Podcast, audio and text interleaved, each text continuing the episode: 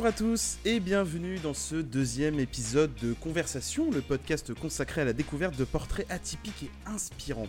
Alors je rappelle que ce podcast est euh, évidemment disponible en version audio classique podcast sur les, sur les plateformes habituelles que vous avez l'habitude d'utiliser, Spotify, Deezer, Google Podcast, Apple Podcast. Mais vous pouvez aussi la regarder en version vidéo sur mon blog mathéoferrux.fr. Alors pour ce deuxième épisode, j'ai le plaisir de recevoir Mohamed Nassiri. Euh, bonjour Mohamed. Bonjour Mathéo. Alors Mohamed, donc tu es euh, professeur agrégé de mathématiques au lycée d'excellence Edgar Morin de Douai dans le département du Nord et tu es également très attaché à la question des inégalités de genre en mathématiques, informatique et dans les autres sciences. Nous en reparlerons euh, tout à l'heure pendant notre petit entretien. Euh, tu es également le président de la régionale de Lille euh, de l'Association des professeurs de mathématiques de l'enseignement public. Quel nom euh, mhm. L'APMEP. donc tu as quand même un... On va en reparler, mais tu as quand même un, long parcours assez atypique. Et puis, donc avant de vraiment commencer, merci d'avoir accepté mon invitation. merci à toi. Est-ce que tu peux déjà, bah, du coup, te, te, présenter un petit peu plus en détail, sans rentrer dans ton parcours, pour ceux qui nous regardent et qui nous écoutent? Ok, euh, ça va être compliqué. Euh, bah en fait, oui, comme, tu l'as dit, je, suis professeur de mathématiques euh, au lycée, principalement au lycée. Je donne également d'autres interventions. Par exemple, je donne des cours de mathématiques à Sciences Po. J'interviens aussi aux mines de Douai, qui s'appelle l'IMT Nord-Europe maintenant, qui est une école d'ingénieurs. Et également, là c'est plus bénévole, mais des cours d'informatique en prison. Euh, de ce, genre de choses. Voilà. Et euh, c'est principalement là où, euh, où j'interviens et je fais aussi de la formation d'enseignants et d'enseignantes. donc je suis amené à, parfois outiller, j'appelle ça plutôt outiller les, collègues en fait sur des, des, pratiques pédagogiques, par exemple. Voilà. Alors, chers auditeurs et chers téléspectateurs, j'ai failli me faire engueuler. Je vous explique. J'ai failli appeler cet épisode Mohamed Nassiri. Deux points, prof, oui, mais prof engagé. Mais visiblement, en allant sur ton blog, j'ai remarqué que tu n'aimais pas le terme prof, tu, en as fait un billet d'humeur. Euh, est-ce que tu peux nous dire pourquoi? Bah en fait, euh, euh, c'est, moi je trouve que c'est problématique de dire prof parce que c'est la seule, c'est le seul métier, le seul corps de métier où on se permet de, de, de, diminuer comme ça le, le, le, terme de la profession. Et on fait ça pour euh, aucune profession en fait. Alors en fait, si les gens vont me dire aussi, on dit kiné, tout ça, mais quand vous regardez bien, c'est l'information, enfin, si je vous prends à des bandeaux d'information de n'importe quelle chaîne, je pense que vous en avez en tête, vous verrez jamais par exemple grève des kinés. Euh, ou euh, grève des flics, des choses comme ça. C'est toujours euh, les, noms entiers qui sont bien repris, kinésithérapeute, policier, ces choses-là. Et pour les professeurs, on se permet de faire ça, on diminue. Et en fait, le fait de diminuer un métier, la dénomination d'un métier comme ça, bah, c'est en partie lui manquer de respect, en fait, et c'est ne pas considérer ce métier. Donc c'est pour ça que je suis, je, tiens à ce qu'on dise professeur, en fait, pour, je dirais presque redorer, mais surtout pour respecter la profession. Donc voilà. Alors avant de rentrer donc dans, le vif du sujet, à, savoir ton grand et long parcours euh, qu'on va découvrir ensemble, euh, j'ai retrouvé un article dans La Voix du Nord à la date du 3 juin 2012 où tu disais la chose suivante. Pourquoi ne suis-je jamais satisfait? Quand je fais quelque chose qui est considéré comme bien, j'ai juste l'impression que c'est normal et qu'il faut encore en faire plus. Ça finit par être insupportable. Est-ce que tu penses toujours ce que tu as dit dans La Voix du Nord 11 ans plus tard? Ouais, oui, je, le, bah, je me souvenais plus de cette phrase, mais effectivement, ouais, c'est, euh, je le pense et c'est même pire en fait, euh, pire, euh, pire qu'avant, parce que c'est, je, j'estime que quand je fais des choses bien, par exemple, quand là actuellement, enfin, je donne des cours au lycée et je filme mes cours pour des élèves en situation de handicap, mais aussi pour d'autres élèves parfois qui peuvent pas toujours être là. et ben en fait, c'est, je, je, suis remercié par les parents, mais aussi par les élèves de ça donc c'est super, en fait, ils estiment que déjà c'est plus que ce que je dois faire parce que ça demande du temps en fait de le faire déjà. Euh, mais euh, je, me râle sur moi-même, je suis pas satisfait parce que je me dis que les vidéos elles sont pas bien montées, ça pourrait être mieux. Et voilà, donc euh, c'est problématique effectivement de c'est d'être, je suis pas toujours satisfait, je suis vraiment un éternel insatisfait là-dessus et c'est bon, je me soigne, hein. j'essaie de quand même parfois de me dire que si ce que je fais c'est bien, mais bon, c'est quand même fatigant, c'est voilà. Alors, au, début de ton CV se trouve une, ligne un peu, euh, peu commune. Euh, tu as monté en 2009 donc une agence de, management d'artistes et donc tu étais à l'époque manager, producteur et organisateur d'événements. Pourquoi soudainement avoir tout arrêté? Euh, bah, c'est, en fait, j'ai pas eu trop le choix. J'ai fait un burn-out, en fait, une espèce de burn-out. Donc, j'ai, ça, c'était compliqué de tout suivre et de, l'événementiel demande beaucoup de sacrifices, beaucoup de temps. Et en plus, moi, à l'époque, j'avais un problème euh, que ça va, je, règle maintenant. C'était que j'avais du mal à déléguer, en fait. et donc, je faisais beaucoup de choses. Et, donc, ça à un moment, ça, m'est retombé dessus. donc voilà, et ça m'a pris un an, en fait, pour j'ai envie de dire reconstruire tout ça et savoir ce que je voulais faire plus tard. Mais c'est le burn-out en fait qui a été, enfin c'est une limite physique finalement.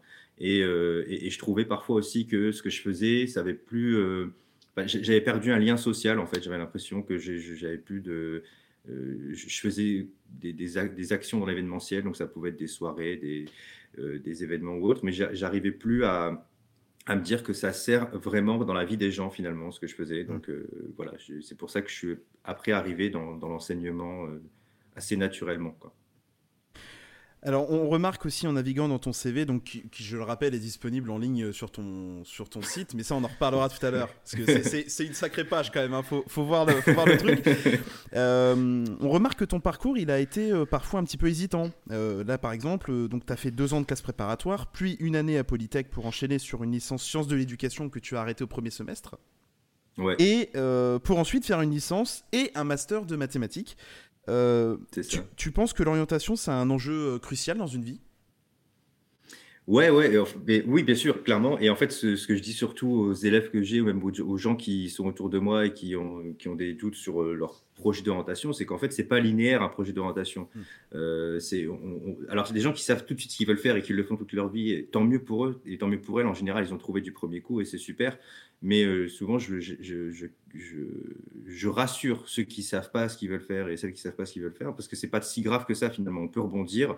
Euh, c'est toujours possible. Ça, ça, demande parfois effectivement du temps, de l'investissement, des, sacrifices et, et, aussi de l'argent. Hein. Euh, c'est ça, ça aussi, c'est une réalité. Il faut pas s'en cacher. Mais euh, pour revenir sur ce parcours-là un petit peu hésitant, moi, j'ai jamais su ce que je voulais faire dans la vie, en fait, quand j'étais en terminale.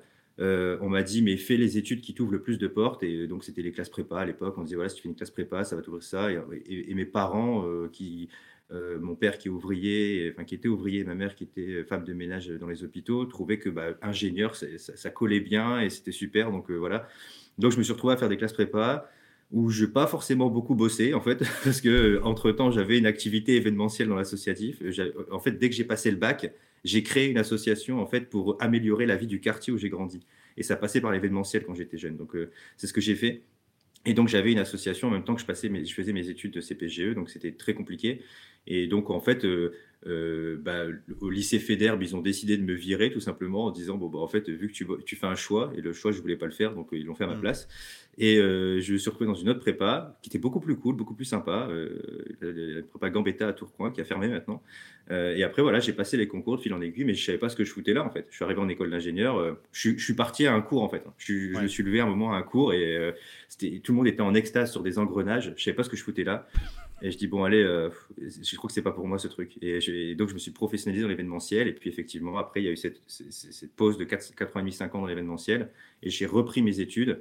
Et, quand j'ai fait une licence sciences de l'éducation, effectivement, là, c'était pas trop ce que je voulais parce qu'il y avait il n'y avait pas l'aspect euh, scientifique que j'aimais bien en fait euh, des mathématiques ou autres et donc je, me suis dit bah allez autant revenir aux fondamentaux je fais une licence de mathématiques hmm.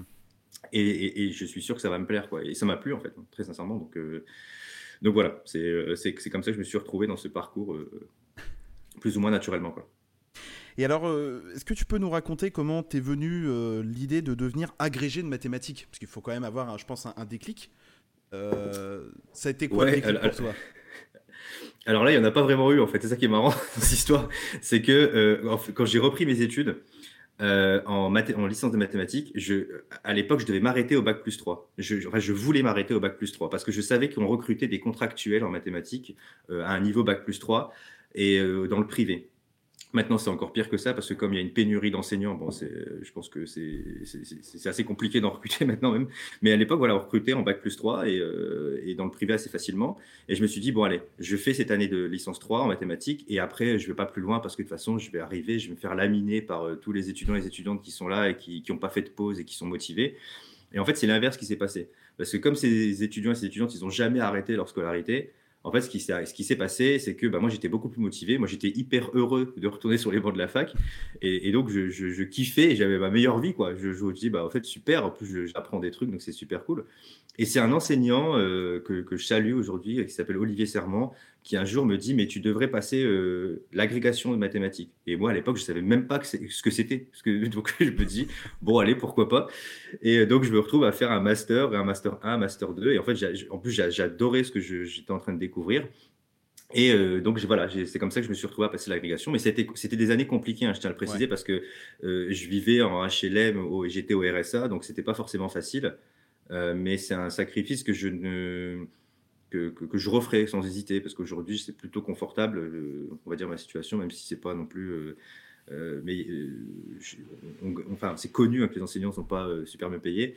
mais voilà, je viens d'une situation un peu beaucoup plus difficile dans, dans, ma vie et donc je, c'est vraiment un sacrifice que je ne regrette pas parce que j'ai aussi appris beaucoup de choses et aujourd'hui je fais un métier que j'aime beaucoup mmh. malgré la situation euh, et, donc euh, dans lequel je me sens vraiment utile. quoi. C'est vraiment ça surtout qui, est important. Ouais. Bah justement, tu, tu m'as fait la transition vers l'éducation nationale, c'est parfait. Euh, tu, tu, tu, as passé donc ton agrégation, tu l'as eu, et donc tu deviens professeur. Quelles sont tes premières pensées et tes premiers ressentis à ton tout premier cours?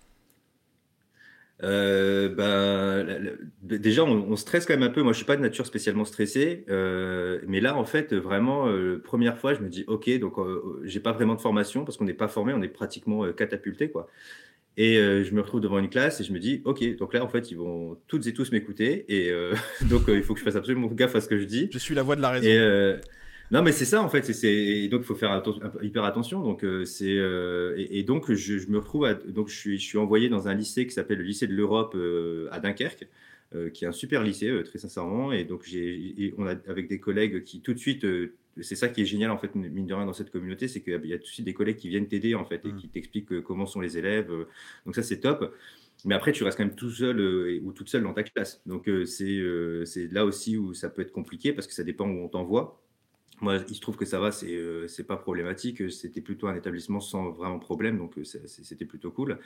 Et euh, mais voilà, donc on n'est pas préparé, donc on, doit préparer tous ces cours aussi, tous ces devoirs, tout ça. Enfin, c'est vraiment compliqué les, premières années et, même de toute façon pas forcément que les premières années parce qu'on peut passer du collège au lycée ou du lycée au collège inversement. Donc il faut tout refaire à chaque fois, c'est ça, ça demande du temps et aussi il faut, il faut s'adapter aux nouveaux programmes, aux, aux, évolutions pédagogiques. Donc tout ça en fait demande du temps.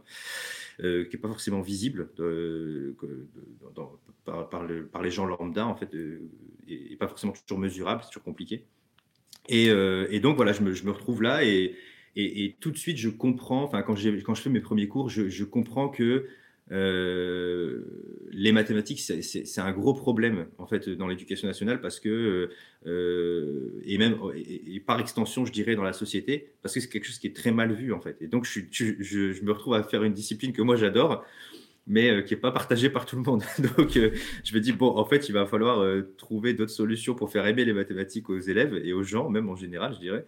Et, et, et donc c'est voilà, c'est dans cette posture-là que je me retrouve, une posture de personne qui a un savoir et euh, qui a envie de le partager et qui aime beaucoup ça et qui a envie de faire comprendre aux gens que euh, c'est important d'avoir ce savoir, même si on ne fait pas des mathématiques plus tard, parce que ça, forge autre chose. Hein. Moi, maintenant, je suis persuadé, enfin, de plus en plus persuadé que en fait, ma discipline, c'est un support. En fait, c'est pas vraiment. Euh, quand je suis en cours, moi, souvent, je, préfère dire que, et, c'est clairement le cas, mais que on forme les futurs citoyens et citoyennes de demain et en fait, l'idée, c'est de, les former à l'esprit critique. Et, c'est dans ma discipline où se situe l'esprit critique. Bah, ça se situe dans les démonstrations, dans la façon de réfléchir, tout ça. Et, c'est ça qui est important, en fait, finalement, quand, on, est dans l'éducation nationale. Et, euh, ça, enfin, je dirais que j'ai plus ou moins très vite compris euh, quand on se retrouve face à une classe et, euh, dans ce constat-là. quoi. Alors on peut peut-être préciser parce que c'est vrai que je l'ai pas, pas spécialement, euh, j'en ai pas spécialement parlé, mais tu, es devenu prof en, quelle année? Euh, J'ai eu l'agrégation en 2019, donc il n'y a pas si longtemps que ça en fait. Hein. Donc c'était euh, très très, ouais, c'est très très récent. Mais en fait, euh, j'ai évolué très très vite en fait dans l'éducation nationale. C'est euh, plus, ou moins scandaleux, je dirais, j'en sais rien. Mais juste l'année juste après mon stage, en fait, je suis, on, on, m'a mis, on m'a fait rentrer dans le groupe des formateurs parce qu'on trouvait que j'avais des pratiques pédagogiques et des supports pédagogiques qui étaient hyper intéressants et que ça serait intéressant de, les amener dans des formations. Et donc, je me suis retrouvé comme ça assez vite. Et puis après, je suis, je suis devenu aussi un auteur pour des manuels scolaires. Et voilà, je suis rentré très très vite dans des groupes de recherche sur l'enseignement des mathématiques. donc, et après, dans d'autres circonstances sur l'enseignement, je suis aussi arrivé euh, dans des euh, groupes euh, qui m'ont permis de, parler des inégalités, hein, dont, on parlait tout à l'heure, des inégalités de genre, mais aussi des inégalités sociales, donc de me rapprocher de fondations, tout ça. Donc en fait, c'est une évolution qui, qui en fait, moi, je, je, vais faire un aveu, j'ai un gros syndrome de l'imposteur par rapport à ça, quoi. Donc je me dis, mais c'est fou d'être arrivé. Enfin, je sais que j'ai des collègues où en fait euh, ils ont peut-être allé 15, 20, 25 ans de boîte et, euh, dans l'éducation nationale et ils ne sont pas encore au niveau où je suis. C'est pas du tout dénigrant ce que je dis. C'est mm. juste que je me dis, mais par rapport à ces collègues-là, euh, j'ai l'impression d'avoir, enfin vraiment d'être un imposteur et d'avoir grillé des étapes en fait. Donc c'est vraiment compliqué parfois de, de, se rendre compte de ça quoi. Ouais, t'as l'impression de ne pas être passé par l'échelle l'échelle que tout le monde prend ça. en fait. Exactement, c'est ça. moi j'ai surtout l'impression d'avoir d'avoir fait tomber les échelles de tout le monde et d'être monté euh, en escalator. J'ai cette impression-là de dire en fait j'ai j'ai grillé tout le monde, je leur ai même pas laissé la possibilité. J'ai j'ai cette impression-là, donc euh, c'est euh, c'est un peu compliqué, mais bon, je me soigne aussi, c'est comme le truc. Est-ce que c'est difficile en 2023 d'être professeur dans l'éducation nationale? On va rentrer dans les questions un peu, ouais, un peu tendues, sur des sujets un peu tendus. Mais, Ouais, non, non, mais c'est très bien. Moi, je pense qu'il faut en parler, c'est très bien. Euh, est-ce que, euh, pour moi, c'est une fausse question hein, parce que c'est la, la, la, réponse est dans la question. Bien sûr que c'est compliqué. Bien sûr que c'est compliqué. Euh, c'est, il y, avait un, enseignant que, qui, qui, avait une, comment dire, une, métaphore que j'aimais beaucoup. Il disait qu'en fait, le, corps enseignant, c'est l'orchestre dans le Titanic. c'est, il continue à jouer jusqu'à la fin et malgré le fait que le Titanic il est en train de, couler, bah lui il reste et il joue en fait et pour, apporter une espèce de, de joie dans, tout ce truc-là. Et en fait, l'éducation nationale, c'est à peu près ça en ce moment. C'est c'est vraiment la merde, mais vraiment c'est très compliqué. Euh, à tous les niveaux. Il n'y a pas assez d'enseignants, euh, les conditions sont compliquées. Si je prends plus rien que l'exemple du lycée, la réforme du lycée a, été catastrophique vraiment euh, sur sur si je prends en plus ma discipline, mais c'est encore plus grave, on a enlevé les mathématiques, maintenant on les remet, mais c'est remis de manière hyper bizarre, les élèves ne veulent plus le faire, les professeurs estiment qu'il n'y a pas assez d'heures, et c'est vrai, il n'y a pas assez d'heures, il n'y a pas assez de moyens, les professeurs en plus, ça c'est là, c'est le truc de base à dire, les professeurs sont pas assez bien payés, euh, et, là en fait, j'ai même pas envie de débattre plus que ça. En fait, moi, la plupart du temps, ce que je sors comme argument, il est simple. C'est un rapport du Sénat de 2014, et on va, se mettre d'accord, le Sénat, c'est pas des islamo-gauchistes, hein. euh, donc c'est des gens de droite, principalement. Et donc, euh, un rapport du Sénat de 2014 euh, qui fait une enquête suite à, comment dire, aux évaluations PISA. PISA, c'est donc ça, évolue, ça évalue notamment les mathématiques, mais pas que. Et en fait, il y a un moment, la France se prend le, ce qu'on appelle un choc PISA, en même temps que euh, l'Allemagne et le, et le Portugal. Si je dis pas de bêtises, je crois que c'est en 2008, mais il faudrait vérifier, mais je crois que c'est cette année-là. Et en fait, donc euh, ces trois pays se prennent une claque. Et en fait, ce qui se passe, c'est que l'Allemagne et le Portugal décident d'augmenter de, leurs enseignants juste après. Et en fait, ils, ont, contacté des sociologues, des chercheurs, et en fait, ils, se sont rendus compte que si on payait les enseignants, ben, en fait, euh, ça allait changer la donne, euh, tout simplement parce qu'il y, a un graphique qui est dans le rapport du Sénat, hein, qui est juste incroyable, qui montre la rémunération des enseignants et en ordonnée, je crois que c'est la, réussite des élèves au test. Et en fait, on voit que plus les enseignants sont payés, plus les élèves réussissent au test, en fait. Et, donc, c'est juste incroyable parce que du coup, quand l'Allemagne et le Portugal se rendent compte de ça, juste après, ils décident de, payer leurs enseignants et de, les augmenter, mais vraiment de manière euh, catégorique, sans rien leur demander de mission en plus, parce qu'actuellement, c'est pas ce qu'on fait. En France, on demande, on dit oui, oui, vous inquiétez pas, on va vous donner des primes, ce qui n'est pas du salaire, les primes au passage, hein, c'est des primes, mais vous faites ça en plus. Bah, c'est pas, pas une valorisation, c'est du travail en fait. Donc euh, voilà. Et, euh, donc l'Allemagne, le Portugal fait ça, et, et leur score, parce que PISA c'est tous les 4 ans, et leur score les quatre années d'après, mais il est, et je crois que c'est, je crois que c'est les meilleurs taux d'augmentation euh, de, de, PISA depuis l'existence du test en fait. Donc c'est vraiment, bah, ça prouve à quel point en fait les solutions elles sont là, elles sont écrites, elles ont été écrites par euh, des gens de droite en plus, ce qui est plutôt étonnant, j'ai envie de dire au passage. Mais ouais, voilà, donc c'est, euh, la, réalité du terrain est là, et, et j'ai envie de dire en plus, bah, pour moi, c'est problématique pour l'avenir de, de, ce pays, en fait. si on commence à, à, ne pas prendre soin, j'ai envie de dire, des enseignants et des enseignantes qui sont les personnes qui, où, les parents laissent la garde de leurs enfants, c'est-à-dire que nous, techniquement, on est, le on est les garants et les garantes de l'éducation des enfants, l'éducation au savoir. C'est très problématique, moi je pense, pour l'avenir du pays, mais d'un point de vue euh, éthique, démocratique, mmh. souveraineté nationale, économique, c'est vraiment gravissime ce qui se passe. C'est un, c'est un, enfin, le, ministère de l'Éducation nationale, c'est un ministère aussi important que le ministère des Armées ou de l'économie, en fait. Hein. c'est vraiment un, un, truc. Et, et, le fait de ne pas considérer ce qui fait principalement, parce que les enseignants font principalement en fait euh, le, nombre de fonctionnaires de l'éducation nationale, ne pas considérer ces personnes-là, ce qui sont plus au front, c'est un gros problème. C'est vraiment un très très gros problème et, euh, et, là on est, on, est vraiment dans une espèce de, je dirais oui, de, on a, moi j'ai l'impression d'assister à une espèce de privatisation de l'éducation nationale. Quoi. Ça me fait penser à, à ce qui s'est passé pour la SNCF, ces choses-là. Quand je vois qu'on commence à faire de plus en plus appel à des contractuels, tout ça, c'est c'est gravissime. Il y a, des, il y a, il y a, des, il y a, des, euh, il y a quand même des, des, académies qui, je crois que c'est l'académie de Versailles, si je ne dis pas de bêtises, oui, je crois que c'est ça, qui ont quasiment 30% de contractuels. Ce qui est une aberration pour un service public finalement. Donc c'est énorme. C'était euh, et, et, ça augmente chaque année. Mais euh, voilà, et, c'est pas étonnant. Hein. Si les gens veulent plus être enseignants, il y a une raison. Donc c'est moi souvent les gens me disent oui, on a une pénurie d'infirmières, d'infirmiers, d'enseignants. Je fais, moi j'ai une solution pour vous régler la pénurie payez les 5000 euros par mois, vous allez voir si euh, s'il y aura une pénurie. Ouais, un et je peux vous assurer qu'en plus. Euh, c'est un manque d'attractivité du métier en fait, qui fait que euh, les Bien gens sûr, plus, plus envie de venir. Clairement, ouais, clairement. Il n'y a, pas de, oui, il y a, vraiment pas de secret. Là. Hmm. Mais donc, ouais, c'est extrêmement compliqué. Et même, même si on adore ce qu'on fait, moi j'adore ce que je fais, hein, j'adore ce métier.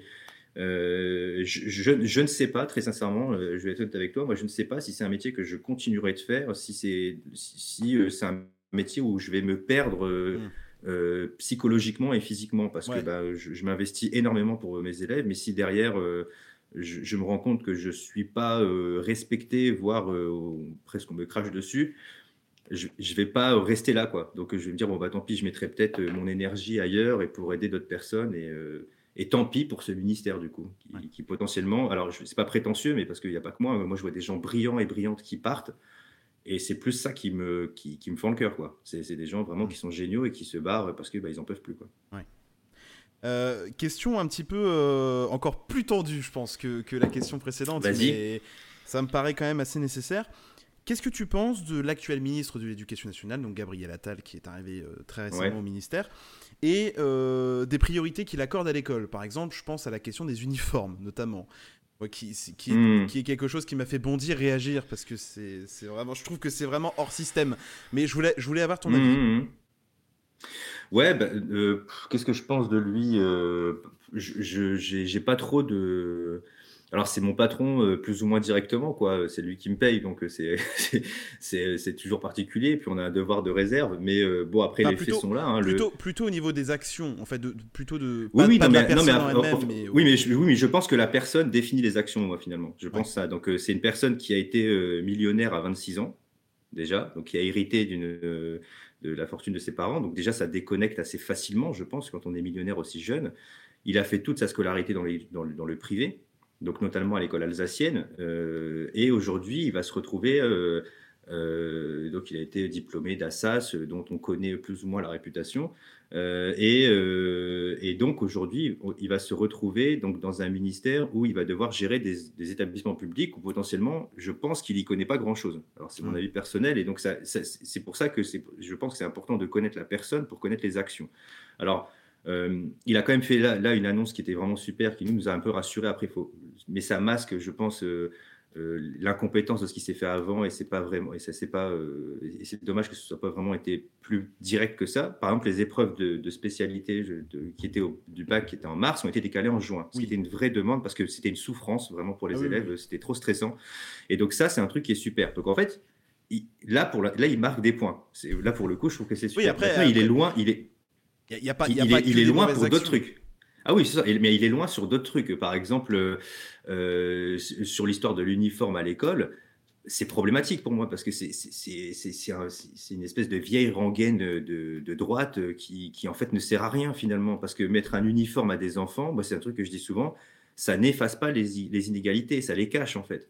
Donc euh, juste dire bah voilà on va mettre à tout le monde des uniformes, euh, donc euh, bah, euh, comme ça au moins on verra pas que lui il est pauvre et lui il est pauvre, bah, c'est complètement ridicule. Hmm. Et, euh, et, en fait on règle pas le problème à la source, on est juste en train de masquer tout ça. Et je crois que si je dis pas de bêtises, il y a une députée macroniste qui a même sorti un truc qui m'a encore fait plus bondir, c'est bah, pourquoi on n'essaierait pas les uniformes seulement dans les quartiers pauvres? Bah, là c'est encore pire, c'est-à-dire que maintenant on sait que tous ceux qui vont se balader en uniforme ils sont ils sont pauvres, donc autant leur mettre une étiquette je suis pauvre, je suis dans la merde. Enfin, on sent que là sur ces questions là ils sont pas euh, ils sont pas du tout à l'aise. Et d'ailleurs là justement il a encore sorti des trucs il y a pas longtemps où il, veut interdire des textes à trous tout ça enfin euh, des, documents avec des textes à trous et tout. Enfin on sent qu'ils sont pas euh, d'attaque sur les réelles problématiques qu'on a sur le terrain. Il y a aussi le, truc tout bête là de, qui était sorti il y a pas longtemps de que les enseignants allaient se former pendant les vacances il faut que les enseignants se forment pendant les vacances scolaires euh, parce que sinon ça leur fait rater du temps de cours. Ah Mais euh, il faut savoir que déjà les enseignants, les vacances scolaires, c'est le seul moment où en général, moi, par exemple, je, pour, être très honnête avec toi, cette année là, 2022-2023, l'année scolaire 2022-2023, sur toute l'année, très sincèrement, j'ai dû prendre trois semaines et demie de vacances. Vraiment, j'ai dû prendre que trois semaines et demie. Le reste du temps, j'ai fait que bosser sur plein de projets à côté, euh, mais pour en général pour l'éducation nationale, hein, pas, spécifiquement toujours dans mes classes, mais pour l'éducation nationale, pour des trucs aussi qui sont vraiment intéressants et qui touchent l'éducation et, et, comment dire et, l'accès au savoir de ces choses-là et parfois même pour aider des élèves. Moi, il y a des trucs où parfois je me déplace, je vais me déplacer à Paris, je vais voir des fondations, je fais tout ça pour aller euh, euh, pour des élèves de milieux défavorisés quand ils ont besoin de, bourses pour des fondations que, des fondations donnent, qui sont des bourses exceptionnelles. Bah, ça m'arrive de faire des déplacements à Paris, de contacter tout ça, et, ça prend un temps fou ces trucs-là. Et le truc, c'est que bah, si euh, on n'a plus de vacances, potentiellement, ou en tout cas on nous sucre tout ça, bah, c'est tout ce temps-là en fait qu'on nous réduit pour des enseignants qui euh, parfois avaient envie de faire des choses à côté qui pourraient aider leurs élèves et qui ne le font plus. Et après aussi, il y a des enseignants pour qui bah, c'est vraiment fatigant. Il y a des, enfin, moi, je, suis plutôt privilégié dans mon, dans, dans, dans, mon cas parce que je suis un agrégé, donc je suis déjà un peu mieux payé que le, reste des enseignants. On n'est pas beaucoup. Les agrégés, je crois que ça représente 4%. En tout cas, c'est sûr que c'est moins de 10% des enseignants. C'est quasiment certain. Ça représente vraiment très peu d'enseignants dans l'éducation nationale. On est plutôt bien payé, on fait un peu moins d'heures. Euh, et donc, moi, je suis pas du tout à plaindre dans mon cas. En fait, c'est, j'ai, des collègues où c'est plus compliqué. Ils sont euh, ce qu'on appelle certifiés, ils ont le CAPES. Euh, ils font parfois un nombre d'heures qui est incalculable. les contractuels, j'en parle même pas, c'est payé au lance-pierre. Et, et, donc, parfois, les vacances, c'est le moment où, le seul moment où ils peuvent souffler. Parce que vraiment, il n'y a pas que les cours, tout ce qu'on nous ajoute à côté, qui est des fois d'une hérésie sans nom, des réunions, des trucs où on n'a pas envie de les faire, où il faut remplir des rapports, des, des, des, des des choses où parfois on comprend même pas ce qu'on fait en fait. Très sincèrement, on se, dit mais ça, ça nous pourrit le temps de travail, mmh. et alors que c'est pas techniquement à nous de le faire. Et, c'est pour ça que je pense qu'ils sont complètement sur ce genre de questions à la ramasse en fait. Mais c'est des effets d'annonce pour cacher des choses plus graves. Euh, euh, pile poil à la rentrée quand on parle de la Baïa, c'est pas un problème la Baïa en fait. On s'en fout totalement. C'est pas ça le souci. Euh, d'ailleurs, si on regarde bien, c'est la seule année si, on regarde les, informations de rentrée depuis, depuis ces 5-10 dernières années, la, première information de rentrée qui faisait scandale à chaque fois, et euh, tout le monde, enfin, surtout les gens de droite étaient euh, euh, assez là-dessus, c'était la location de rentrée, ils ont tous acheté des télés avec. c'était ça. Et là, cette année, si vous regardez bien, c'est pas passé. Hein. C'est pas passé. Tout ah, simplement parce qu'on a parlé. Si, je crois qu'il y, a eu, il y a eu une information là-dessus, mais euh, que justement euh, Gabriel Attal avait dit, euh, bah alors ils font ce qu'ils veulent avec avec l'allocation. il, y avait un truc comme ça, hein, de souvenir. Mais, mais, par rapport au, j'ai envie de dire à la proportion médiatique, on a beaucoup plus parlé de la Baïa parce que et, et, ça a permis de cacher en fait que l'allocation de rentrée de cette année, elle était très faible, elle était sous l'inflation. Mm. Euh, et que voilà, on n'aurait jamais, enfin que les gens n'avaient pas moyen d'acheter des fournitures scolaires et qu'il y, y, avait une pénurie d'enseignants et que c'était sûr que malgré ce que matraquait le ministre en disant que c'était un enseignant devant chaque, devant chaque classe, bah c'est pas vrai en fait malheureusement. C'est dans la réalité, là on se rend compte qu'il en manque et qu'il en manque beaucoup. Mm. Euh, et, et, c'est une tendance qui, euh, qui malheureusement continue chaque année. Et c'est, enfin, il n'y a pas de solution. Et c'est pas en sortant des, des choses comme ça que ça va changer. Et c'est vraiment dommage parce que je pense que euh, il aurait pu tirer son épingle du jeu, hein, très sincèrement. Il est jeune, il est dynamique, il aurait pu faire quelque chose, il aurait pu. Mais là, c'est voilà, c'est un très mauvais démarrage selon moi. Maintenant, je, il a encore quelques années, a priori, il sera encore là quelques années. Il peut peut-être encore se rattraper, on verra. Mais bon. Alors justement, tu, as été, euh, tu, as récemment décidé de ne pas donner suite à une proposition de poste au ministère. Euh, donc, ouais. donc je crois c'était euh, au moment où c'était Papendiaï le, le, ministre, si je me trompe pas. C'est ça. Ouais. comment ça s'est passé et puis qu'est-ce qui a qui a fait que tu, qu'est-ce qui motive ton, ton refus en fait? En, gros, ce qui s'est passé, c'est que c'était une personne donc, du ministère qui m'avait contacté, qui m'avait dit Est-ce que ça t'intéresserait un poste euh, sur, les sur, sur, les inégalités euh, de genre euh, dans le numérique? Donc c'est moi, c'est un, thème que, sur lequel j'interviens beaucoup et effectivement voilà. Alors eux, ils appellent pas ça inégalité de genre, ils appellent ça égalité fille-garçon parce que c'est une autre façon de l'appeler, mais mmh. moi que je trouve pas, pas, pas juste parce que ça, ne met pas en avant le fait qu'il y a une inégalité. Si on écrit si on, si on écrit égalité fille-garçon, ça sous-entend qu'il y a une égalité fille-garçon et c'est pas le cas. Donc, euh, moi, je préfère appeler ça inégalité pour bien mettre en avant que, c'est, que, la situation, elle est toujours inégale et elle continue à l'être. Euh, et, donc, en fait, finalement, plus je, discute avec des personnes autour de moi, et plus je me rends compte que euh, ça, ne va pas me plaire comme poste. Que c'est alors, c'est un poste politique, c'est, plus un poste d'enseignement. Moi, ça me dérange pas d'avoir un poste politique, euh, à condition que c'est un poste politique dans lequel je vais avoir l'impression d'agir et de faire des choses et pas juste d'être un communicant en fait. Voilà, donc mmh. c'était ça qui me dérangeait beaucoup, c'est que j'avais l'impression que ça allait être plus de la communication, de, de dire bah oui voilà vous avez vu tel établissement fait ceci fait cela. Et, je, alors que j'aurais plus voulu un poste où je pouvais agir. Et j'ai vraiment eu l'impression que c'était pas le cas. Donc en fait j'ai même pas donné suite à ce à cette à cette proposition parce que voilà je trouvais que c'était pas du tout euh, et, puis euh, je, je, ne voulais pas euh, parce que là pour le coup on travaille alors on appelle ça l'administration centrale mais finalement, elle est très proche euh, du gouvernement. Quoi. C'est, très descendant, en fait, toutes ces choses-là. Euh, euh, il y a un cabinet ministériel qui va décider de choses. C'est ce qui se passe actuellement, au passage. Hein. Il y a un cabinet ministériel qui décide de choses, et après, bon, bah, tout le monde agit. Et voilà, c'est, mm. ça qui est complètement dommage. Et je ne voulais pas être affilié à, ce gouvernement-là, en tout cas, parce que j'estime que sur tout ce qui est inégalité de genre, et notamment dans les sciences, il n'y a vraiment pas grand-chose qui est fait, et, euh, ou, en tout cas, quand quelque chose est fait, euh, c'est vraiment problématique. Et on, parle aussi du même gouvernement où il y a des personnes encore dedans, comme euh, Gérald Darmanin, où on sait que il a, il, a, c'est compliqué, il a eu des, des, affaires par rapport à ça. C'est le, c'est, le, c'est sous la même présidence, on a eu des personnes comme euh, Damien Abad aussi. Donc, euh, enfin voilà, j'ai vraiment du mal avec de me dire que je devrais travailler dans un entre guillemets pour un gouvernement, même si actuellement je travaille pour un gouvernement, mais je dirais que je suis beaucoup plus libre de ce que je fais. mais là, ça serait beaucoup plus proche du pouvoir, j'ai envie de dire. Et, donc, j'avais pas envie d'être de, associé à ça. Alors, peut-être que, je sais pas, on verra le gouvernement d'après, ça sera quoi. J'espère qu'il sera pas plus à droite qu'il est actuellement. Euh, parce que c'est problématique. Quoi. C'est, en général, les politiques de droite, voire d'extrême droite en matière d'éducation ou d'inégalité, j'ai envie de dire, c'est pas toujours, c'est pas toujours euh, simple. Quoi. Donc, euh, c'est, voilà, c'est pour ça que là, je voulais pas travailler dans ce gouvernement-là. Il y avait plusieurs choses qui me dérangeaient. Le, fait de pas pouvoir agir et le, toutes ces histoires et polémiques qui, qui sont problématiques et qui vont desservir le propos. Quoi. Alors on remarque, hein, euh, tu l'as dit plusieurs fois, mais que les, questions d'inégalité de, genre t'intéressent et puis même te passionnent. Euh, donc tu, penses sincèrement qu'il y a des inégalités de genre et est-ce qu'à ton avis c'est un problème social ou c'est un problème un peu plus profond avec, euh, avec des idées reçues, des, Ouais, bah, euh, alors oui, c'est un truc. Alors ça, ça m'a intéressé. En fait, euh, ça m'a intéressé quand je suis arrivé dans l'éducation. En fait, ça m'a intéressé quand je suis arrivé dans l'éducation nationale parce que, bah, euh, force est de constater que dans, quand je cherche parmi mes collègues femmes en mathématiques, il n'y en a pas tant que ça, hmm. et encore moins agrégées. Donc c'est un peu embêtant parce que du coup, je suis comment dire, je suis bloqué dans, dans, une espèce de monde où on est beaucoup d'hommes entre guillemets et euh, pas assez de femmes. Et, moi, tout de suite, ça me questionne. Je me dis, bah, comment ça se fait? Et encore plus quand j'interviens dans des choses en informatique, là, il n'y a pas quasiment personne, en fait, en femme.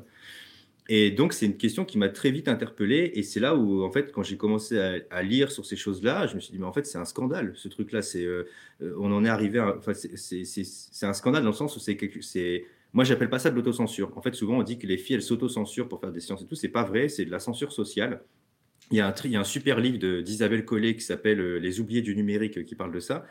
Et, et effectivement, c'est une censure sociale. En fait, on, en fait, on fait croire aux filles depuis qu'elles sont toutes petites bah, que c'est pas pour elles en fait euh, les sciences et les mathématiques. Si on regarde les, si on regarde les jouets scientifiques par exemple euh, aux périodes de Noël, là, si vous allez à l'approche des, des, périodes de Noël, vous allez dans les magasins où il y a des jouets pour enfants.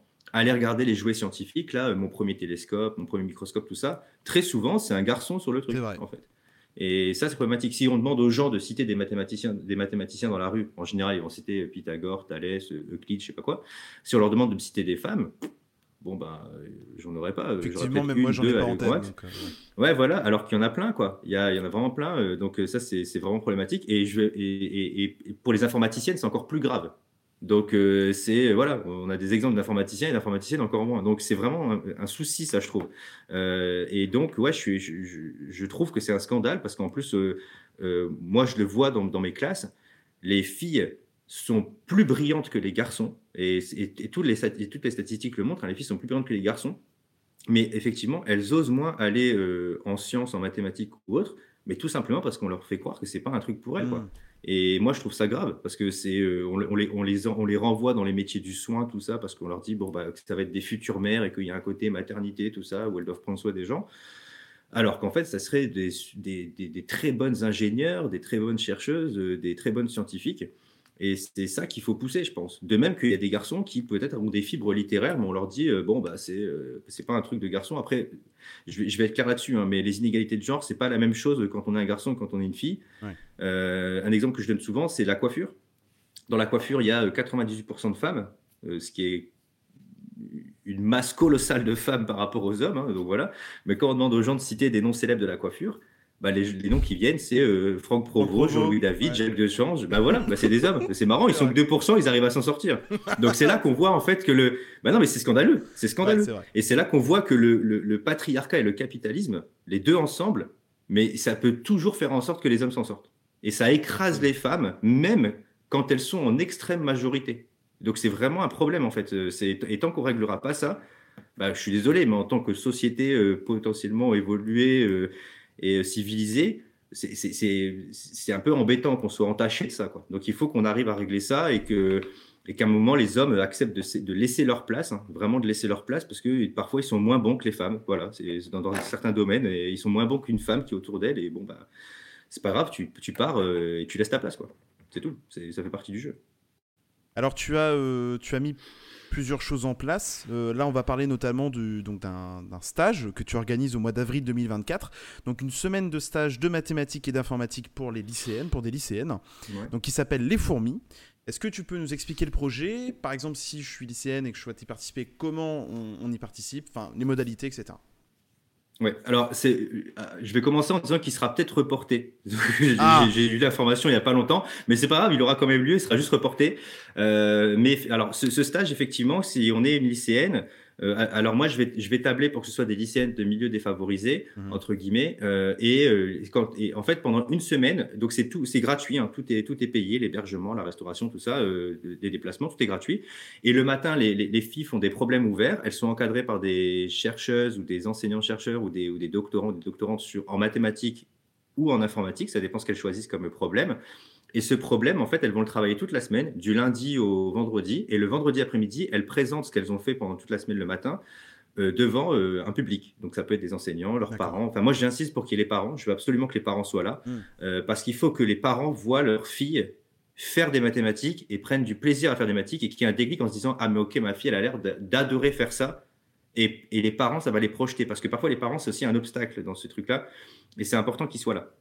Et l'après-midi, c'est réservé pour des rencontres avec des, chercheuses, des ingénieurs, des professionnels de, sciences, mais aussi euh, des activités sportives et des activités culturelles. Par exemple, il y a euh, un, un, déplacement à l'Opéra de Lille où elles vont voir un opéra. Euh, et c'est vu avec l'Opéra de Lille pour qu'elles fassent une visite de l'opéra, qu'elles discutent avec une technicienne pour, pour voir bah, en fait, qu'on peut aussi faire des métiers techniques dans l'opéra et que c'est accessible pour les femmes. Euh, et, donc plein de, trucs aussi tout bêtes, hein, ça paraît tout con, mais euh, euh, je fais venir le Crous qui va expliquer tout ce qui existe comme dispositif pour le Crous, pas que la bourse, mais des trucs qu'il y a autour mmh. pour qu'elle puisse s'en sortir, vu que c'est des élèves de mieux défavorisés. Et aussi, bah, a priori, c'est prévu qu'elle fasse de l'aviron, qu'elle fasse. Enfin voilà, donc il y, a vraiment. c'est une semaine qui est vraiment super. moi, j'aurais adoré du coup, être une lycéenne et de pouvoir faire ça. Mais voilà, ça demande, du, ça demande du temps à organiser. Et le fameux temps dont je parlais tout à l'heure, ça demande du temps à organiser, ça demande de l'argent. Un, événement comme ça coûte à peu près entre 15 000 et 20, 000 euros, ce qui est cher pour une vingtaine d'élèves. Euh, mais c'est important en fait. Euh, et, en fait, ça ne devrait même pas être une question d'argent, on ne devrait même pas se poser la question sur l'argent. C'est vraiment important que les, que les élèves se disent qu'elles sont, euh, qu'elles vont être accompagnées et qu'elles peuvent faire des mathématiques et que même si elles galèrent, il y aura toujours quelqu'un pour les aider en fait. Et ça, c'est vraiment important. et, le fait qu'elles soient contre filles, ça aussi, c'est important. Euh, parce que, en fait, cette action, je ne l'ai pas créée de, fait. Hein. c'est la duplication d'une action qui existe à Marseille qui s'appelle les Cigales. Euh, et donc, euh, cette action-là, moi, j'ai déjà envoyé des filles de mon établissement en fait à Marseille et donc, c'était euh, l'école polytechnique, le pôle diversité et réussite de l'école polytechnique à Paris qui, finançait, euh, qui, que j'avais contacté pour qu'ils financent les déplacements. Et ils ont été vraiment super à ce niveau-là. Pour le coup, je les remercie vraiment. et, donc, les filles ne payaient pas le déplacement pour y aller parce qu'il bah, fallait faire quand même le déplacement en train. L'an passé, j'ai même accompagné une élève en situation de handicap pour être sûr que tout se passe bien. Donc, je suis resté toute la semaine dans les parages à Marseille si jamais il y avait un souci. Et donc, ça fait partie de, voilà, de, des choses sur lesquelles je, donne de l'ambition aux élèves pour qu'elles se disent bah, qu'elles vont réussir et que c'est possible qu'elles le fassent. Et les filles me disaient qu'en fait, c'était la première fois qu'elles faisaient du sport sans se prendre la tête, par exemple. Où il n'y avait pas les garçons qui étaient là pour leur dire mais il faut gagner et tout. Et en fait, elles ont vraiment fait du sport en s'amusant. Et elles disaient que c'était complètement fou. Et il y avait des filles qui me disaient mais moi je pense que je n'aurais pas été s'il y avait des garçons. Et euh, c'est fou de. Alors moi je, suis, moi, je suis pour qu'il y ait des événements en non-mixité comme ça. Après, je suis pas pour que, attention, je suis pas pour qu'on fasse une école filles-garçons, c'est pas juste ce que je dis, mais il y a un moment, en fait, il faut des choses en non-mixité. Je vais te donner un exemple tout bête où moi j'ai arrêté de le faire, par exemple. Dans les TP en informatique, je donne des cours en informatique en seconde. Dans les TP en informatique, j'arrête de faire des binômes filles-garçons. Avant, à une époque, je les laissais faire, et en fait, quand ils se mettaient en binôme, binôme filles-garçons, c'était, en fait, je me suis rendu compte de ça un jour, et ça m'a, et je me suis dit, mais c'est fini, je le fais plus je me suis rendu compte qu'en fait, à chaque fois, mais, vraiment, c'était quasiment à 99% du temps, c'était les garçons qui faisaient l'activité sur l'ordinateur et les filles écrivaient le compte rendu. Donc les filles étaient remises à l'activité de secrétariat. Je dis pas que le secrétariat c'est pas bien, mais elles étaient remises dans cette activité-là et systématiquement. Et, ça c'est gravissime parce que ça met le garçon dans une, dans, une tâche d'action et la fille elle est juste là pour observer et dire bon bah ok je, fais, le, je fais mon compte rendu quoi. Donc ça c'est le genre de truc en fait où euh, bah voilà quand on met les les, garçons, et maintenant, c'est des binômes garçon-garçon, fifi. Et en fait, bah, ça marche très bien. Et en fait, il y a, y a, y a des articles hein, qui montrent, en fait, quand on fait passer des tests et on met que des filles ensemble et que des garçons ensemble, et quand on les mélange, bah, les scores sont plus les mêmes, en fait. Il y, a, une espèce de pression des filles quand il y a des garçons en, présence qui fait qu'elles réussissent moins bien. Je vais, je vais donner, parce que souvent, on a du mal à se rendre compte qu'on a un garçon. Il y avait des tests qui avaient été faits, je crois que c'était, oui, c'était Harvard où en fait on avait dit à des garçons, donc déjà à Harvard ils sont plutôt bons hein, en mathématiques, on leur avait dit voilà, on veut juste tester vos connaissances. Bon bah voilà, ils font le test en mathématiques, ils ont des super scores, ils sont très bons, donc ils ont des super scores. Ils refont un test, ils disent on va tester vos connaissances parce qu'on aimerait les comparer à des étudiants et des étudiantes chinois et chinoises. Et là, les scores sont moins bons. En fait, ils se mettent une pression et du coup, ils ont, ils ont une espèce de, de on appelle ça la menace du stéréotype et donc, ils ont une espèce de menace du stéréotype, en fait, comme ça, qui, qui, arrive du premier coup en se disant, bah, de toute façon, le groupe d'à côté, ils sont trop forts, donc euh, ils vont paniquer. Et c'est mm. ce qui se passe avec les filles en sciences. Les filles en sciences, quand elles, quand elles ont un, un, truc de science, un devoir de science, et qu'elles sont en présence de garçons, sociétalement, comme les, garçons sont, sont, faits apparemment pour les sciences, et c'est pas vrai, hein, mais c'est un stéréotype qui marche bien, quoi. Et ben les filles se disent, ben, on est moins bonnes qu'eux, en fait. Donc euh, on va forcément faire moins bien qu'eux, et donc elles ont, elles, ont ça dans leur réflexion qui, qui, pourrit en fait leur réflexion scientifique. Et c'est triste à dire, mais c'est une réalité, quoi.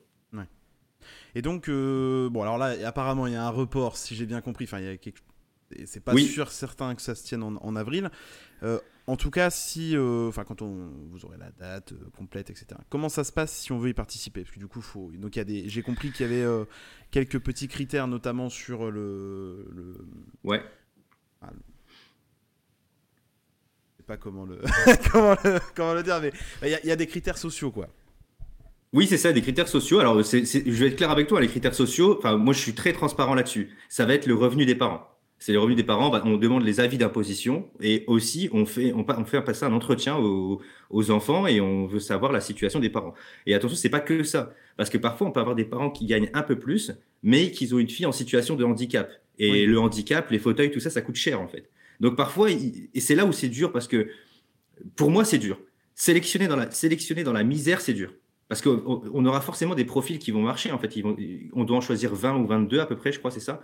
Bah, euh, si on en a 50 qui sont dans les critères, c'est triste à dire, mais on doit choisir dans la misère, en fait. Et, moi, c'est un truc que je trouve horrible. Euh, moi, si, ça tenait qu'à moi, je prendrais les 50. Mais euh, c'est pas possible, en fait. C'est, enfin, en tout cas, à mon, échelle et, vu le prix que ça coûte, c'est pas possible. Après, si demain on me dit, bah, en fait, on te finance pour 50 élèves, moi, je prends, en fait. Mais voilà, mais, c'est parce qu'en même temps, c'est pas, c'est pas à nous de le faire. C'est, là, c'est l'éducation nationale qui merde totalement. Et donc, on doit, on doit faire ce genre de choses pour, pour euh, récupérer les conneries en fait qui, sont faites.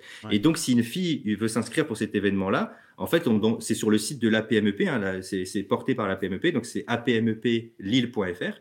Et donc, il y a un onglet qui s'appelle Les fourmis.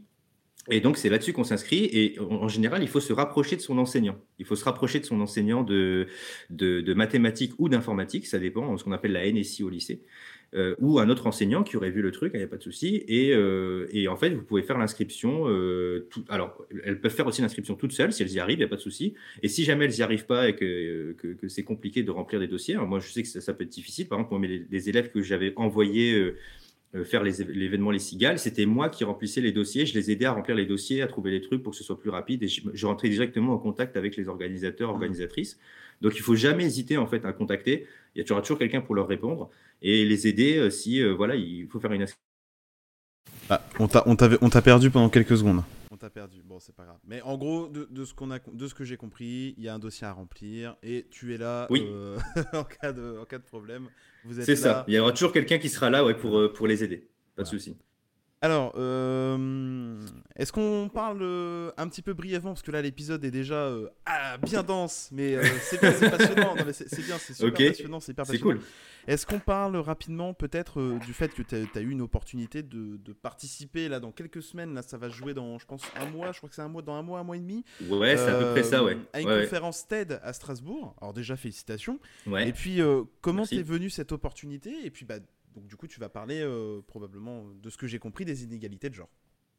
Ouais, c'est ça. Alors, euh, ouais, c'est dans un mois, c'est ça, c'est le 14 octobre, c'est à Strasbourg. C'est un TEDx, euh, effectivement, c'est les conférences TED. c'est un super cycle de conférences, en fait. Hein, voilà. Et, et, donc, oui, je vais parler des inégalités de genre en, mathématiques, en informatique et en sciences. Et, et là, c'est un, un, exercice compliqué parce que, en fait, ça doit durer, je crois, moins de 10 minutes. Et c'est super dur en fait à faire parce ah que bah, il y a tellement de choses à dire. On le voit avec aujourd'hui. Hein, euh, c'est pas grave, ce sera un épisode un peu hors format, mais euh, c'est pas grave. Mais il y a tellement de choses à dire en fait sur ces. Oui, en plus je suis bavard, mais là il y a tellement de choses à dire sur les inégalités de genre. C'est tellement. En fait, c'est un problème multifactoriel quoi. C'est vraiment. Euh, c'est un terme. Enfin, c'est un terme qui est beaucoup utilisé maintenant, mais là, les inégalités de genre, c'est vraiment multifactoriel comme problématique. et, et, donc, ouais, je vais, je vais en parler durant cet événement. Euh, et euh, j'espère que j'aurai le temps de, de, de, de, raconter tout ce que j'ai raconté. Euh, c'est déjà un petit peu briefé tout ça. on peut s'inscrire, je crois. Donc, ils sont passés par LinkedIn pour faire. Ils, testaient un petit peu la plateforme LinkedIn pour faire leur, événement. Donc, ils, ils, sont passés que par LinkedIn et Instagram. Ils n'ont pas pris d'autres réseaux sociaux. Et donc, c'est possible. Hein. Je crois que ça s'appelle TEDx. University of Strasbourg, donc c'est TEDx Unistra aussi, je crois qu'il y a un, y a un diminutif si je ne dis pas bêtise. Et donc voilà, donc je suis, et, je suis aussi avec euh, d'autres personnes qui sont là, et qui, qui, ont des profils complètement différents, et c'est génialissime parce que c'est des personnalités qui sont vraiment inspirantes. Et, d'être à côté de ces gens-là, c'est vraiment cool, quoi. Donc euh, c'est euh, et, et c'est effectivement c'est une thématique qui est intéressante, qui qui est pas, qui est pas toujours connue en fait. Moi, c'est un truc que je dis souvent on me dit ouais mais est-ce que euh, tu trouves que ça change les choses? Mais je dis mais en fait déjà mon objectif c'est de leur expliquer que ça que ça que ça existe enfin que qu'il y a des, inégalités et que et il y en a qui sont pas au courant en fait et surtout il y en a qui pensent que comme on parle de plus en plus de ça, bah, en fait c'est réglé bah oui, bah, en fait, oui, il y en a qui pensent que c'est réglé, alors que pas du tout. Et, moi, c'est là où, je, où, mon esprit de matheux, euh, je trouve, est efficace et important. C'est qu'en fait, moi, je raisonne qu'avec des chiffres. Moi, je balance des chiffres. Je dis, bah, écoutez, voilà, si vous pensez que ça marche, regardez, depuis telle année à telle année, il s'est rien passé. ou alors encore pire, ça a diminué. Donc c'est pas parce qu'on en parle plus qu'en fait ça se règle la plupart du temps. Et donc moi c'est ce que j'appelle percuter l'illusion de l'égalité. C'est en fait les gens pensent que ça y est, c'est devenu égalité. En fait pas du tout. C'est euh, mmh. c'est il n'y a rien qui a changé et c'est parfois ça s'est même empiré dans certains moments. Et, et, ça a été notamment un, un vrai débat que j'ai eu, parce que là c'est compliqué, moi c'est un truc que je mets à la fin de ce TEDx, je, je spoil un peu, mais je, donne qu'un item. J'explique par exemple que euh, moi il y a un truc sur lequel je suis euh, intransigeant, euh, c'est sur les violences sexistes et sexuelles. C'est pour moi là-dessus c'est une tolérance zéro qu'il faut avoir, et tant qu'on qu'on réglera pas ça, et eh ben en fait on n'avancera pas. Et c'est vraiment problématique, et c'est pour ça que dans un jeu de cartes que j'ai créé, j'ai créé un jeu de cartes sur les inégalités, et ben en fait j'ai voulu rajouter une thématique qui s'appelle la thématique justice, où en fait, quand on. Et là, c'est. Enfin, moi, ça m'a fait. Vraiment, ça m'a fait déprimer parce que pour faire ce jeu de cartes, j'ai dû lire des rapports, tout ça. Et donc, pour faire ce thème-là, sur les violences et tout, j'ai dû lire des rapports. Euh, euh, des, rapports euh, sur la justice pénale, tout ça, sur les violences faites aux femmes. Et c'est c'est d'une catastrophe, mais c'est un, un, niveau qu'on n'imagine même pas, en fait. Il y, a, il y a, la très grande majorité des, des des, infractions qui sont faites sont faites par des hommes et parfois sont faites par des hommes sur des femmes. Et d'ailleurs, je, conseille un, livre qui s'appelle Le coup de la virilité de Lucille Pétavin, qui est, vraiment super comme livre et qui explique en fait que si les hommes se comportaient comme les femmes, eh ben en fait on ferait beaucoup d'économies. Voilà, on, gagnerait des milliards d'euros en fait, euh, parce que ben, quand euh, des hommes euh, font des accidents de voiture ou quand ils se bagarrent dans la rue, ben, en fait ils dégradent du matériel et ça coûte de l'argent et puis il faut payer des gens dans la justice et tout et ce qui est moins le cas des femmes, en fait. Donc, si on se comportait comme des femmes, en fait, on, gagnerait déjà beaucoup d'argent à ce niveau-là, quoi. Voilà. Euh, bon, alors du coup, c'est dommage parce que je voulais venir te voir euh, directement à Strasbourg. Euh, mais j'ai pas spécialement le budget pour me déplacer. Mais, donc, Et en, plus, en plus de ce que je vois le 14 octobre, je suis sur un, autre truc, donc je pourrais pas être là. C'est vraiment. Ah zut C'est vraiment con, mais sinon je, je serais venu. Euh, mais je crois qu'il y aura des vidéos. Enfin, je, pense normalement que ce sera filmé et tout. Hein, de, donc euh, voilà. Euh, j'espère qu'on puisse le partager, montrer à quel point c'est cool. fierté régionale, le montrer à tout le monde. C'est important. alors, je reviens un petit peu sur ta casquette de professeur parce que tu, tu as parlé de, tu, tu, avais aussi des élèves en situation de handicap. voilà, que tu étais quand même assez sensibilisé à, à, ces sujets-là. Euh, donc le 15 septembre dernier, tu t'es euh, rendu dans une clinique euh, pour voir une de tes élèves en situation de handicap. Et justement, tu en as parlé un petit peu au début, mais tu as décidé de, de, filmer tous tes cours et mhm. de, de, lui donner. Et, et alors ça, c'est une information que tu as partagée publiquement. Hein. Je, voilà, ouais. bien sûr, ouais, bien sûr. Je, précise. c'est important pour toi l'engagement auprès des élèves quand on est prof? Professeur oui, j'ai failli pas te répondre du coup. Non, non, mais, euh, non, non, mais oui, effectivement, euh, c'est méga. En fait, moi, je pars du principe que, euh, oui, c'est ça, je disais tout à l'heure qu'on est garant en fait de, de, de l'éducation des garants de l'éducation des enfants qu'on nous confie en fait. Hein. les parents nous confient leurs enfants, donc c'est important. Et, et, en fait, moi, je mets un point d'honneur en fait à ce que les élèves qui passent dans mes classes, non seulement, comme j'interviens beaucoup dans le cycle terminal, euh, bah, et le bac déjà, pour commencer. Et en plus, moi, je me tiens un point d'honneur à ce qu'ils aient un bac avec mention si possible. Donc, je fais vraiment le, tout pour. Et, en fait, euh, quelles que soient leurs difficultés, moi, je leur dis qu'ils ne doivent pas rester seuls. Donc, par exemple, effectivement, euh, alors, ils, ils, ont mes cours en ligne gratuitement, ils ont les vidéos, et aussi, ils ont un truc, alors normalement, c'est pas donc là, je peux me faire vraiment taper sur les doigts, mais tant pis. Euh, ils ont toutes et tous mon numéro de téléphone portable, si jamais il y a un problème. Et je leur dis que souvent, quand ils ont une difficulté, il ne faut pas qu'ils hésitent à m'appeler. Moi, je peux répondre à des élèves qui sont en difficulté en mathématiques, euh, parfois jusqu'à 22 heures le soir et le week-end. Et ça ne me dérange pas, vraiment. Euh, parce que je, il ne faut pas qu'ils fassent des mathématiques tout, tout seul et toute seule. Enfin, moi, je pars du principe que les mathématiques, c'est comme l'alcool, il ne faut pas en boire tout seul, quoi. Sinon, c'est triste. Et euh, donc, il faut, il faut en faire à plusieurs. Il faut, euh, voilà. il faut en faire à plusieurs et tout. C'est plus, plus convivial et c'est plus marrant. Il ne faut pas se laisser euh, voilà, en difficulté. Donc, ouais, c'est un engagement. Et, et aussi, pour moi, c'est important que les élèves se disent qu'à un moment, ils ont été aidés par quelqu'un du service public.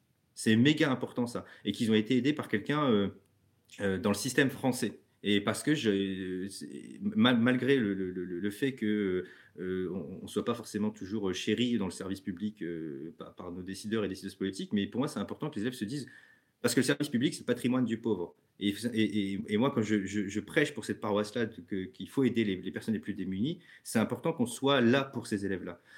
Et, ces personnes-là qui seront des futurs citoyens, citoyennes de demain, ou peut-être c'est chez ces personnes-là qu'on aura la, solution d'un truc auquel on n'a pas la solution maintenant. Je pense, je dis une bêtise, je pourrais prendre un exemple, le, je sais pas, la crise écologique, ça pourrait être le, le virus, le, vaccin contre le, sida ou, euh, ou, un virus qui pourrait nous retomber dessus. Et, si on les met de côté, ben, peut-être qu'on perd quelqu'un ou qui, qui, qui, aurait pu nous aider. Et au-delà de ça, si on les aide pas, ils vont avoir une. et moi, j'ai déjà des discours d'élèves où c'est déjà ça. Et moi, ça m'inquiète. En seconde, j'ai déjà des discours d'élèves où c'est déjà ça en seconde, où ils me disent Mais pourquoi on va rester en France, vu que la France, elle ne nous aide pas? Ah oui, Et c'est gravissime, en fait. C'est gravissime, parce que je me dis Mais c'est pas possible qu'en seconde, à 14-15 ans, on ait déjà ce, discours-là de se dire Et je veux pas rester en France parce que la France ne nous aide pas. Donc, c'est fataliste.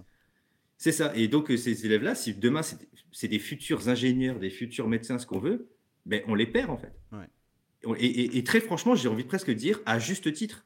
Parce qu'effectivement, si on ne prend pas soin de, l'école et de l'éducation nationale, mais on va créer des générations de, personnes frustrées de la France, en fait. Et c'est en ça où je parlais de souveraineté nationale. C'est pour moi, je pense que c'est important de prendre soin de, gros, de gros ministères, de gros trucs, de services publics, parce que c'est ce qui fait que demain, ces élèves seront redevables et contents en fait d'être dans ce pays, quoi. Et c'est pas ce qui se passe malheureusement aujourd'hui. Donc ouais, c'est un engagement important. Et, d'ailleurs, cet engagement, pour ceux qui pourraient éventuellement, enfin, qui pourraient éventuellement douter sur ton engagement, il y a, euh, tu es passé il y a quelques années euh, sur, euh, dans, dans, une émission de TF1 qui s'appelle Grand Reportage. Et d'ailleurs, on te voit euh, alors, ça, je crois que la journaliste précise bien que c'est pendant les vacances, mais on te voit devant ton ordi avec euh, des élèves. Euh, ouais. voilà, donc, alors, ce sera sûrement affiché hein, dans la version vidéo. Je, je D'accord. Parce que moi, ça j'ai regardé un petit peu, ça m'a quand même assez. Enfin, j'étais là, waouh, pendant les vacances. Parce que c'est vrai que la remarque qu'on fait souvent, c'est oui, les profs, bon, hein, c'est bon, ils ont les, les, les, vacances scolaires, hein, c'est bon, on va pas mm. les plaindre. Bon, voilà. Mm ton engagement, il est reconnu, et ça, c'est ça c'est super, mhm. de tes élèves. évidemment, euh, ils, te le mhm. font, ils, te le font, ils te le retournent, hein, je pense. Euh, et comme le montre par exemple une élève dont tu as reçu une, une lettre impressionnante de trois pages euh, ouais, ouais, et, écrite à la main. Écrite à la main. alors, je vais, je vais, citer un petit passage, moi, qui m'a quand même assez, assez marqué. Euh, les élèves ont besoin de professeurs comme vous, je le pense sincèrement. Ils ont besoin de professeurs qui se donnent entièrement à leur métier et qui ne lâchent pas dès qu'un ou une élève est en difficulté. Qu'est-ce qu'on ressent quand on reçoit une lettre comme ça? Euh, alors c'est pas bien de faire ça parce que j'ai, je pourrais pleurer là, mais euh, parce que euh, des, non mais c'est en fait c'est compliqué. Il y a, vraiment des élèves en fait qui ont des profils très très particuliers et, et, et, en fait ouais il y en, a qu'on a envie d'aider vraiment et plus que d'autres parce qu'il y en a d'autres qui ont on va dire plus de facilité euh, à, tout, à tout, tout, niveau parfois. Mm. mais euh, mais ouais quand on reçoit enfin, moi, j'ai bon euh, bon ah, ah, je vais j'ai pleuré mais bon c'est parce qu'il y avait des oignons à côté oui. c'est pour ça et donc voilà c'est pas du tout par rapport à la lettre. Bien sûr que non. Et non mais bien sûr j'étais très très touché en lisant cette lettre et, et j'en ai reçu d'autres effectivement donc c'est toujours effectivement très touchant. Et, et, et et en fait, c'est une espèce de comment dire de, trop plein d'émotions qui vient d'un coup. Parce qu'en fait, on ne demande pas à nos élèves de nous remercier. C'est pas c'est pas c'est pas le but mmh. d'ailleurs. On leur demande pas de nous dire merci. On demande à personne de nous dire merci. C'est pas ça. On le fait le fait pas pour ça en tout cas. Et donc quand ça nous arrive, déjà on, ne le voit pas arriver. Et donc on se prend une espèce de claque euh, de d'émotion d'un coup en se disant purée en fait euh, on a on a potentiellement changé la vie de quelqu'un.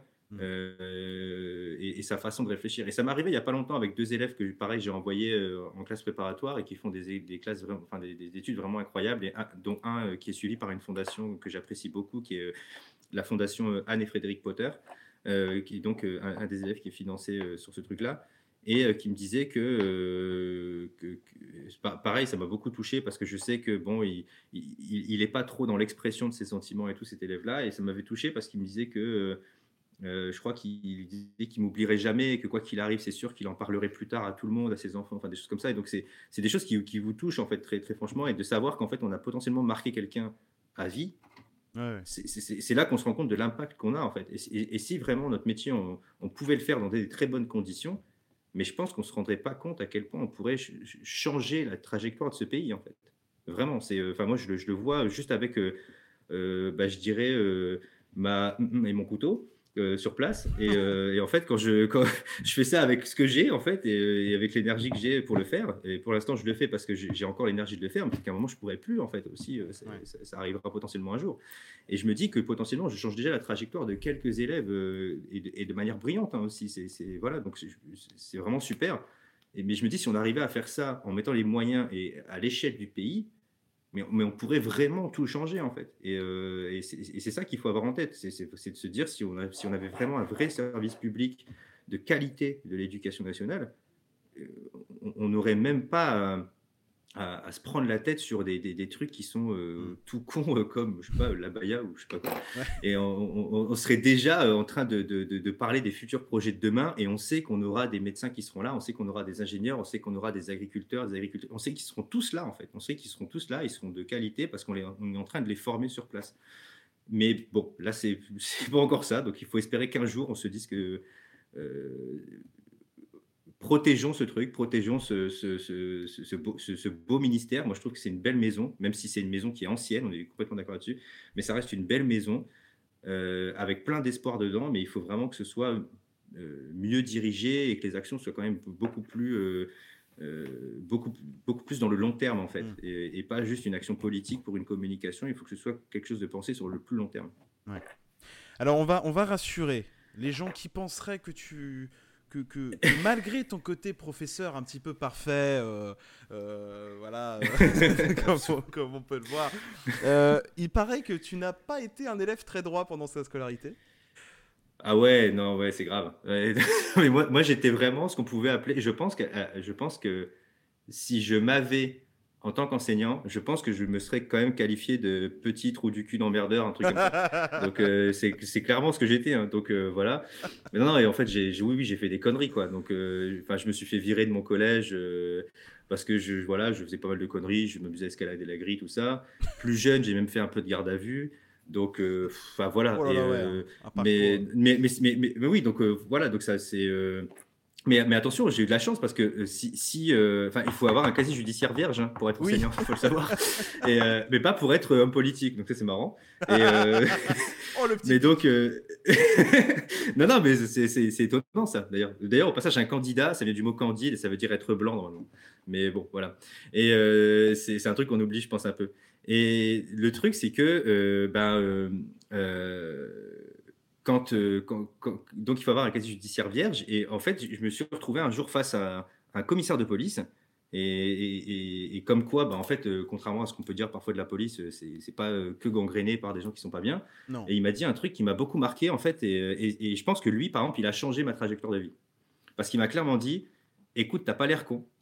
Euh, tu as l'air plutôt quelqu'un de bien. Tes parents, ils comprennent pas ce que, ce que tu fous là. Ils sont, c'est vrai que je crois que c'est le jour où j'ai déçu le plus mes parents, Euh, et, ils m'ont dit c'est simple. Si je te revois pas d'ici dans 5 ans, entre guillemets, si je te revois pas dans 5 ans, j'efface ce qu'il y a sur ton casier judiciaire. Je le fais effacer. Il dit si je te revois avant, il dit bah ça restera et tout ce que tu feras après restera. Et je me suis dit ok, bah je reviens plus jamais. et euh, je suis jamais revenu. Je suis jamais revenu. Donc euh, je suis jamais, je j'ai jamais été voilà. Donc et donc et, effectivement j'avais oublié euh, qu'il fallait un casier judiciaire vierge. Et j'ai eu peur, en fait, parce que je crois que la première fois que j'avais dû en, en, avoir un, je crois que c'était quand j'ai donné des cours particuliers pour une agence qui s'appelait Anacour. Euh, et, en fait, il, demandait casier judiciaire vierge. Et je me dis, merde, j'espère qu'il m'a pas menti. Ou que... Et en fait, je, demande l'extrait de casier et il n'y a rien. Et là, ce jour-là, je me rends compte que il a tenu sa parole et ça a été effacé, quoi. Donc, euh, je suis, voilà, donc euh, c'est assez fou, mais euh, et donc oui, donc c'est pour ça qu'aussi, bah, après, j'ai pas forcément grandi dans un quartier très facile non plus. Donc, il y a pire, enfin, c'était pas non plus le 93 ou quoi, mais bon, c'était quand même du quartier où il y avait des rodéos de voitures, du trafic de drogue, tout ça, et, mmh.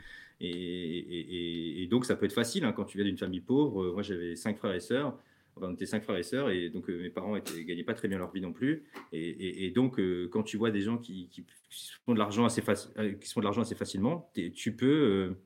Bah, tu peux vite. Tu, tu peux très vite. voilà, c'est ça. Donc, mais mes parents, enfin, c'est là où je remercie mes parents hein, parce ont. j'ai eu une très bonne éducation de mes parents qui, qui m'ont quand même fait comprendre que bah, ça, ça servait à rien de faire ça parce que bon, l'espérance de vie, elle est très limitée dans ces trucs-là. C'est soit tu es mort, soit tu es en prison, et finalement, ça revient presque à la même chose. et donc, c'est compliqué. Voilà, donc je, je, suis très content finalement de, d'avoir de, cette éducation-là, avec ce milieu de vie-là. Euh, content, c'est un mot un peu étonnant, mais je pense que c'est vraiment ce que je regrette pas, en tout cas, de, ça, parce que je sais que c'est compliqué de réussir. Enfin, je suis plutôt une, statistique exceptionnelle de l'éducation nationale, en fait, hein, d'avoir l'agrégation avec euh, ce, bagage-là. On est très très peu en fait hein, en, termes de, réussite à ce niveau-là. Donc euh, bon, c'est ça permet aussi de dire que c'est possible mais c'est enfin c'est pas normal que ce soit une exception en fait. C'est plutôt ça que je, je, mets en avant. Je, je, connais le caractère exceptionnel du, parcours que j'ai en termes de chance tout ça. Et donc je dis jamais que c'est que mon travail parce qu'effectivement j'ai travaillé dur pour ça même plus dur. Mais j'ai eu aussi des, des, rencontres qui ont permis que ça, ça, ça a facilité les choses quoi.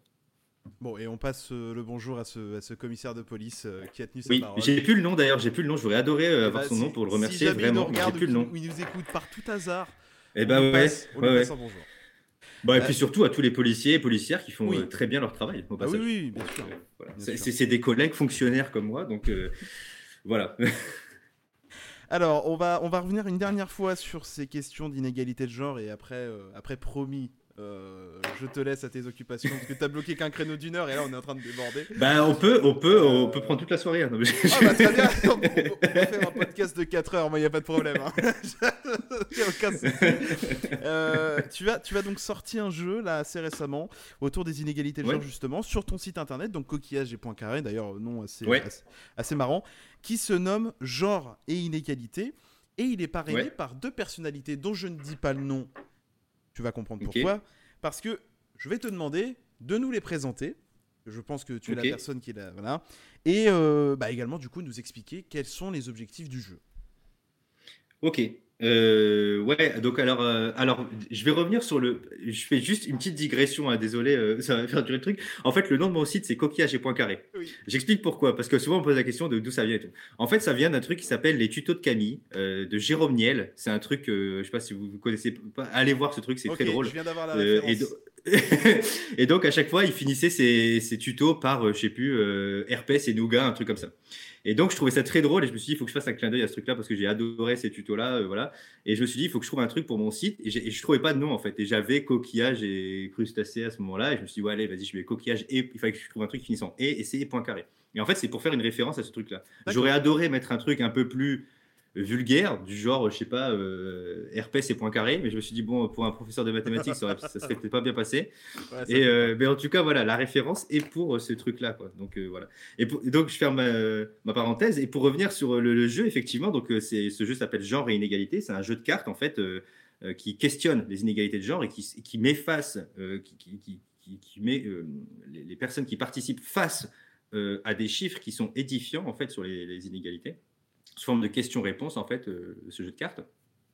Et euh, il est euh, parrainé, pardon, parrainé, excusez-moi, il est marrainé par deux, deux, personnes, donc Isabelle Collet, qui est une chercheuse suisse sur les inégalités de genre et qui, qui, fait ça depuis très longtemps et qui fait un travail remarquable et c'est même une des personnes les plus reconnues dans ce, dans, ce milieu-là. Et moi, je suis que, je connais bien et que j'apprécie vraiment énormément et qui a même pas hésité quand je lui ai proposé en fait euh, pour être marraine du jeu. Donc j'ai vraiment trouvé ça cool et, euh, parce que voilà, euh, elle fait un travail qui est incroyable. Même elle, a carrément créé une formation sur les inégalités de genre en Suisse où les futurs professeurs qui deviennent qui, veulent devenir professeurs de, dans, l'enseignement, ils sont obligés de passer par son module d'enseignement. Et s'ils ne valident pas son module d'enseignement, ils ne sont pas professeurs. D'accord. Donc c'est vraiment un truc qui est, qui est, voilà, elle est vraiment euh, euh reconnu dans ce milieu et c'est voilà et c'est incroyable vraiment. Donc euh, c'est, on n'arrive pas à avoir ça en France. Moi j'ai demandé à ce que voilà ce soit possible. En fait c'est compliqué d'imposer un truc comme ça.